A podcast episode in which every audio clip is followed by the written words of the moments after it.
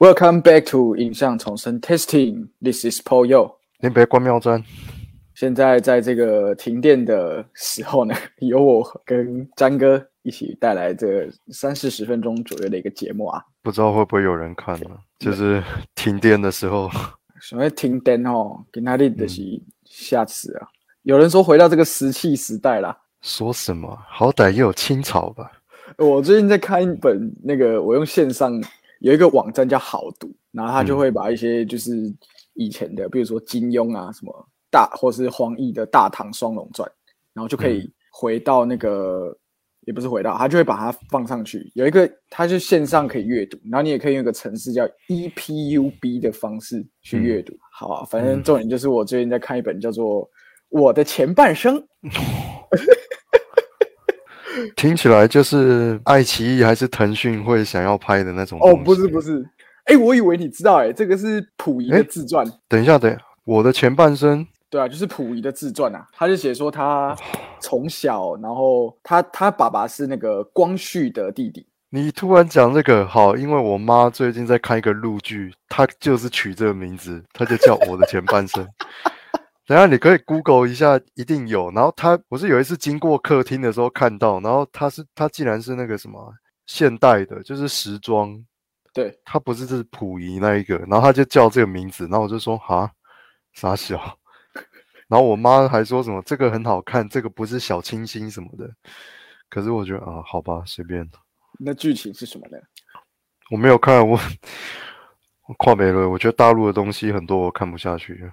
他们前阵子是很流行那个抗日神剧啦，好几年了吧？他们其实已经很多年不拍抗日神剧了。又过了一阵子，是这一段时间都在拍那个什么，在讲说他们大概七八零年代就是如何转型啊，然后。乡下人口如何去？你知道什么二线城市、三线城市啊？然后打拼啊？然后就好，你换成台湾的话，就很像在拍什么哦。我们在做十大建设的时候怎么样怎么样？然后什么很多小家庭，有的是要不要继续升学，还是要去当工人，还是要去什么挖矿什么的？然后就在讲很很像光阴的故事那一种，有没有？啊，对对对，把一些以前那个什么知识青年上山下乡。转到现代来的一种感觉，就是要赞美他们的基础建设，其实是有很多人弄出来的。然后那个什么，反正这个都一阵一阵的。哎，最近不是那个 Disney Plus 有上吗？我这哎，我之前好像有跟你讲过，我就是最近又看了一个，就是在里面挖到一个叫做 Chris Rock 演的叫《神鬼拍档》，我不知道你还记不记得？我我查一下剧情叫什么？它剧情就剧情演什么？呃，它剧情就是说，Chris Rock 他是一个在纽约卖黄牛票的，就是然后他有一个双啊这样，他有一个双胞胎哥哥，对他有一个双胞胎哥哥。然后呢，他的双胞胎哥哥就在一场交易中被仇家，被另外一个小所以所以中情局就中情局找上他代替他双胞胎哥哥，然后来带他的就是就是汉尼拔医生，对汉尼拔，对，哎，其实我我。我后来看完了，我觉得还还蛮有趣的，就是你可以在里面看到安东尼霍普金斯居然有一些动作的场面，有奔跑，然后还有开枪。哦，很少很少可以看到他有开枪，而且他他那个时候啊，就是他有算是演了一个比较二线的长官嘛，就是他等于是这个任务的主导者，可他上面还有一个人，然后那个人是谁呢？他就是 Tony Stark 的爸爸。就是等于是更高层级的人，就是演那个 Howard Stark 的人。你是说那个演员？对，那个演员是演 Howard Stark，在复仇者第四集老年版的、青年版的那个 Howard Stark 是在美国队长一里面的。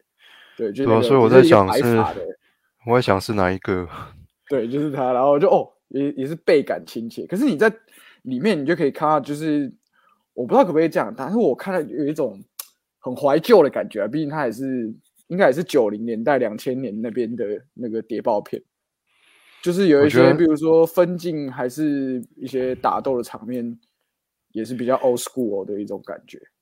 我觉得那一部片只有一个经典的桥段吧，就是就是那男主角他就是不是要一直接受那种训练，就是如何装成上流人士的那个嘛。结果他一回饭店的时候，他不是在放那个老舍。rap，对，然后同同时那个汉尼拔就在外面监听嘛，然后他就说这是什么音乐？然后旁边说老舍啊，然后他汉尼拔的反应就说有够难听的 It's terrible。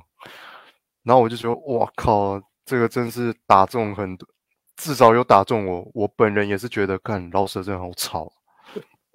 但是我里面也是蛮喜欢的一个桥段，但不能说经典。但是我每次，而且不知道为什么，我会想那时候我看到这一部，我在 Disney Plus 找到这部，我很兴奋的原因，是因为我每次都没有把它看完，我永远不知道结局是什么。它就是那种东升洋片台会播，可是它很少很少才会出现一次。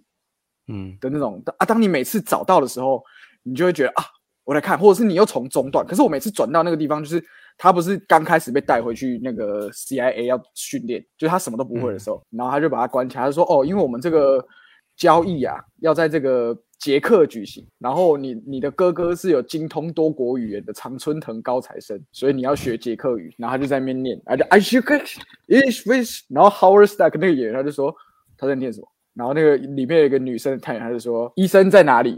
我的月经有三个月没来了。”然后大家就无言。然后第二段那个啊，是不是就啊？他在念什么？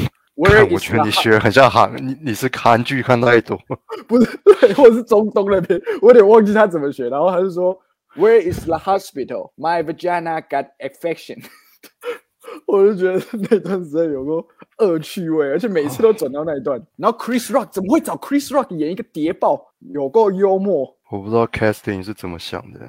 你说那个是两千年左右的戏啊？他的那他还会给他大哥大，就卫星电话那种。他的设定啊，那个卖家他是俄国的前陆军中校，嗯然后他有一颗威力很大的炸弹，有点忘记那个专有名词叫什么。哦，有变白了，因为卖核弹了，对吧？哎，类似核武啦。啊，反正这个他就不知道从哪里搞来，然后他也不知道他是 CIA，但是因为他是哎，他可以他觉得他可以信任买家，前面又给他很多挑战这样。然后他就，但是后面又有一群不知道哪里东欧的恐怖分子要抢这颗炸弹，这样啊，所以你就是在这个戏剧里面，他就买到了炸弹嘛，啊，买到炸弹，他就又有很多转折啊。第一个转折就是俄国人的手下先背叛他啊，先把这个每次都在演俄国人的这个演员，在两千年代很常演俄国人的演员，那个谁啊？世世界末日的那个俄国太空员呐。哦。你说撒旦哦？对对对对，那就是撒旦啊！那他那个时候那个工作戏约很多，然后他就被杀死之后，他的手下叫 Hammer 锤子啊，锤子也被那个东欧的恐怖分子杀死，然后他们就来一阵转折之后，然后他就他们就好被被抢走嘛，抢被抢走之后，他们又要找这个 Chris Rock，他就把他女朋友绑走，所以他们又要去把这颗炸弹抢回来，然后这颗炸弹呢就会被放在纽约的中央车站，这样，然后他们后来就在零点零一秒的时候把这个炸弹解除了，然后我觉得里面最。也不能说幽默吧，就是我觉得有一点很奇怪，就是从头到尾这个女生的探员，就一开始帮她翻译的那个探员，她好像就是一般的戏份，就是其中的一个小队成员。可是不知道为什么，她婚礼的时候，她居然跟汉尼拔一起出现，然后就说：“哦，你知道吗？来婚礼不可以带女朋友啊，什么？如果你不想要谈认真的感情。”然后我想说，这两个人什么时候就觉得很莫名其妙。二零零二年的片啊，《神鬼拍档》哦，《连恩尼逊》有一部。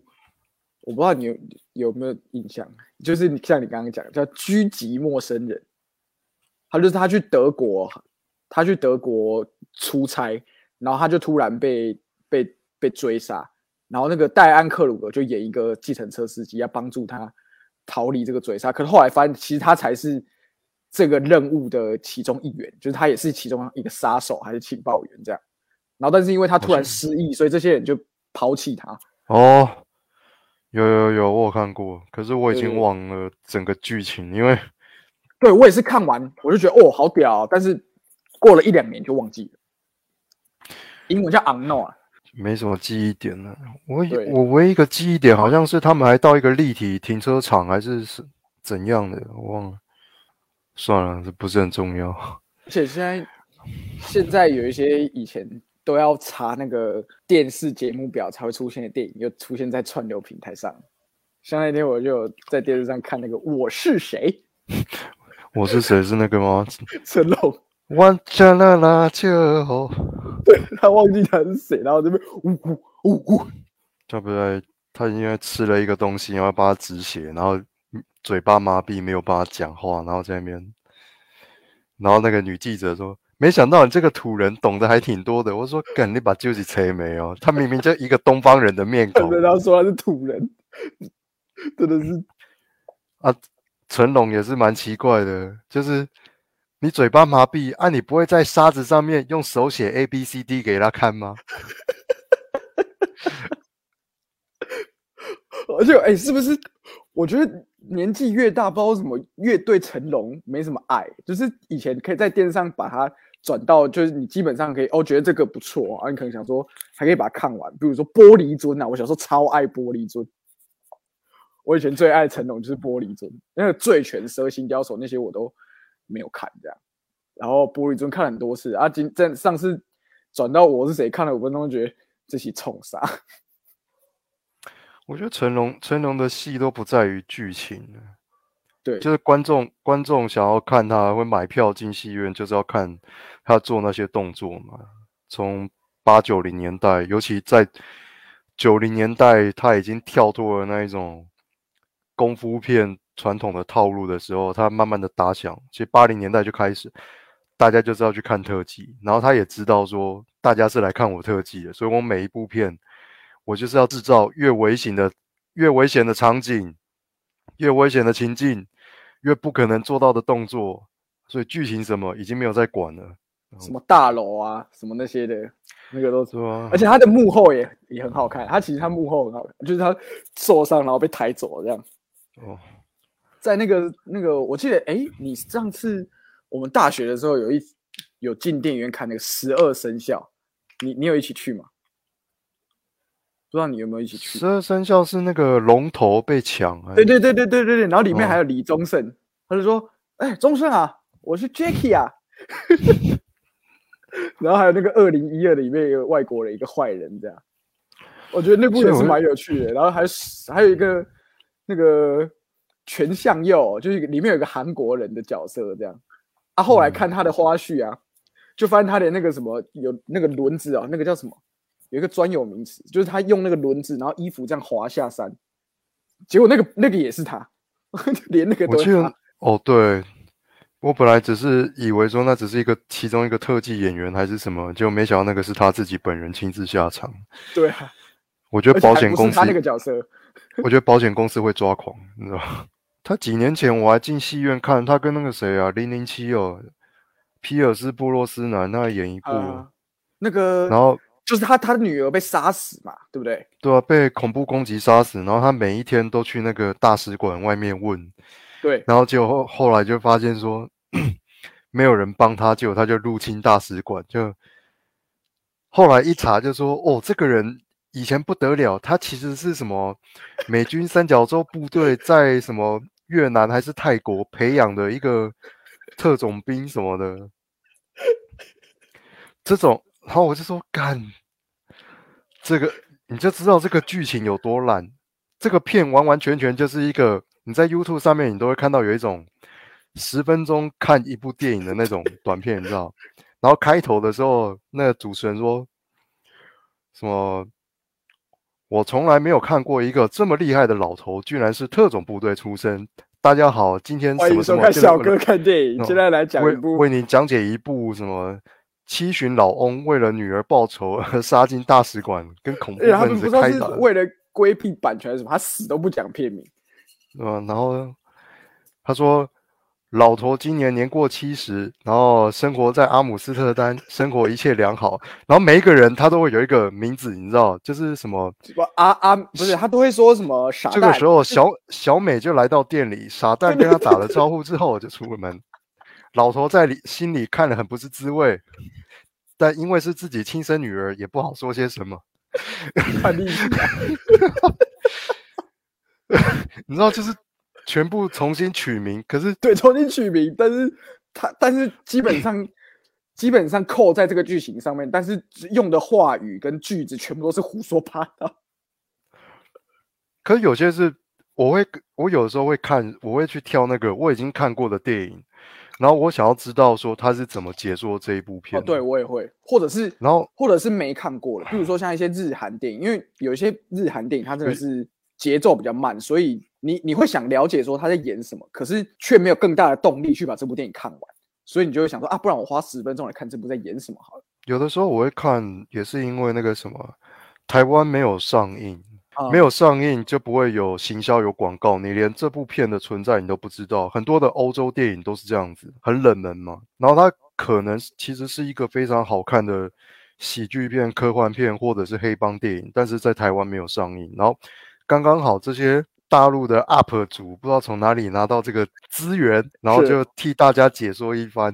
可是有时候他们在对啊，他们就这些 UP 主在上的时候下那个标题，我都觉得有的时候真的下的很烂，然后有些真的是下的那什么最强杀手，什么青光黑帮，然后什么最强特种兵，然后最强特种兵，，而且不是明明就是或者是把一些很沉闷的电影，然后讲的好像它里面有很多动作场面，最有名就是那个雷神演的那个啊十二怒汉》，我记得哦很久之前有跟你聊过这个，因为我我然后就是没有很喜欢，但是他就好像把他讲的什么几个人杀入阿富汗村庄啊，单挑塔利班，开场的时候他都要剪一些爆炸啊、开枪啊，就 是对对对，对对然后再，自我介绍，然后这是我近年看来最硬核的动作战争电影。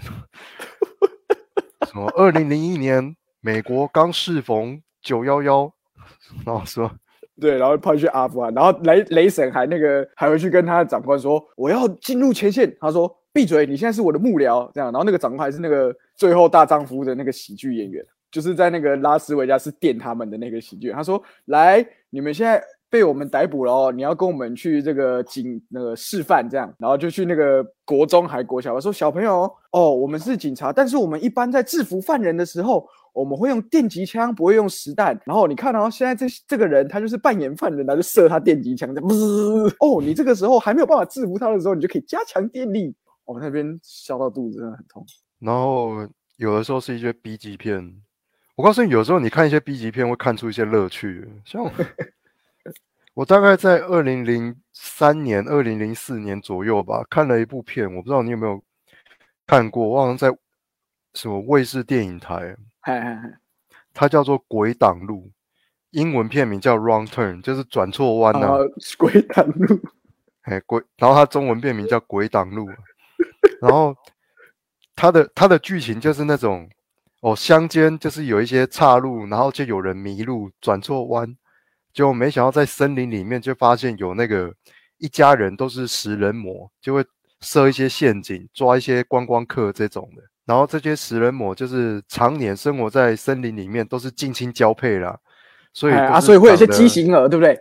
对，有些畸形儿什么的，然后变成就是主角群，他们就要想办法逃离这里。可是这些杀人魔，严格说来不是怪物，但不管他们中刀、中枪还是被火烧到，他们都是不会死这样子。就是一个很逼的剧情。然后以前哦我跟我妹，我跟我妹在看的时候，我们都叫那一部片。那个时候我还，你知道，卫视洋片台就是怎么讲，它的片名以前呢、还不会一直都打在那个荧啊，幕对对对，上面。他会时有时有，然后你要等到它出来，你才想说啊，不然我下次重看。哦，原来这部片叫什么什么，可是那个时候没有嘛。然后我跟我妹那时候看的时候，就一直没有看到这个片名这样子。然后我跟我妹就叫她来去乡下住一晚。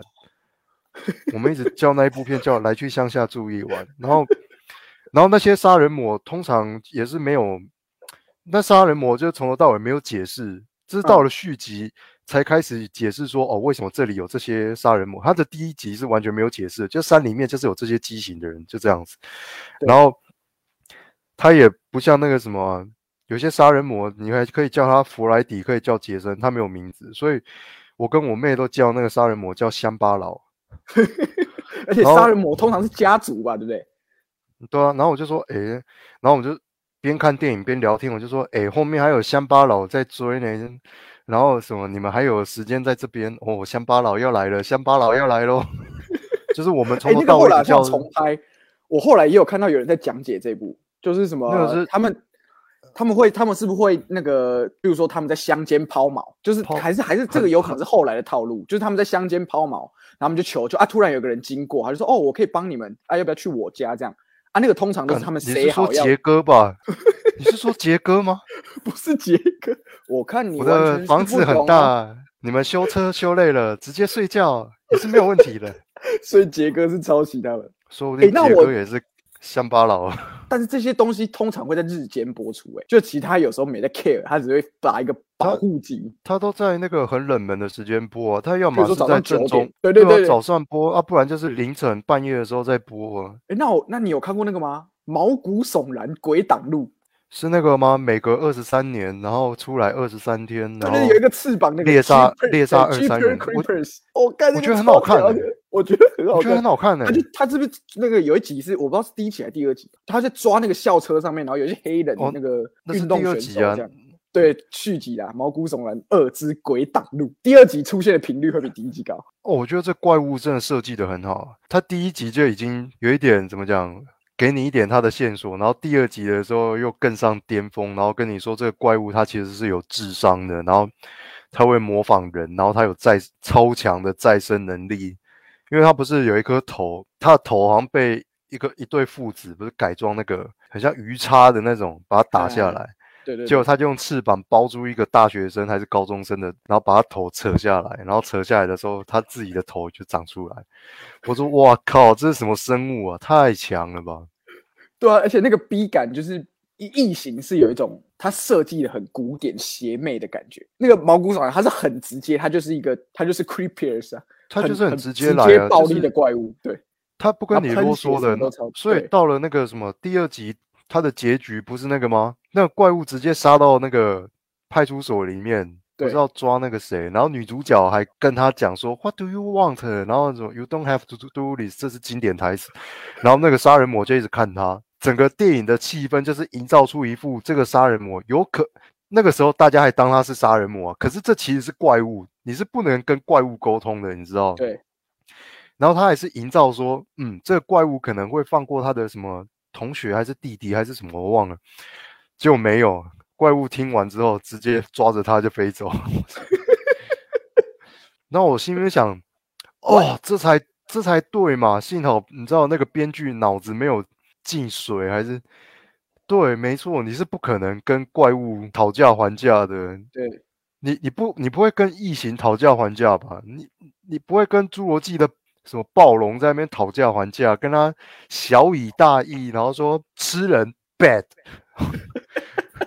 我柯林啊！金家秋葵。谢谢大家，我们今天先休息一下。我是博佑我是关妙珍。，See you next time。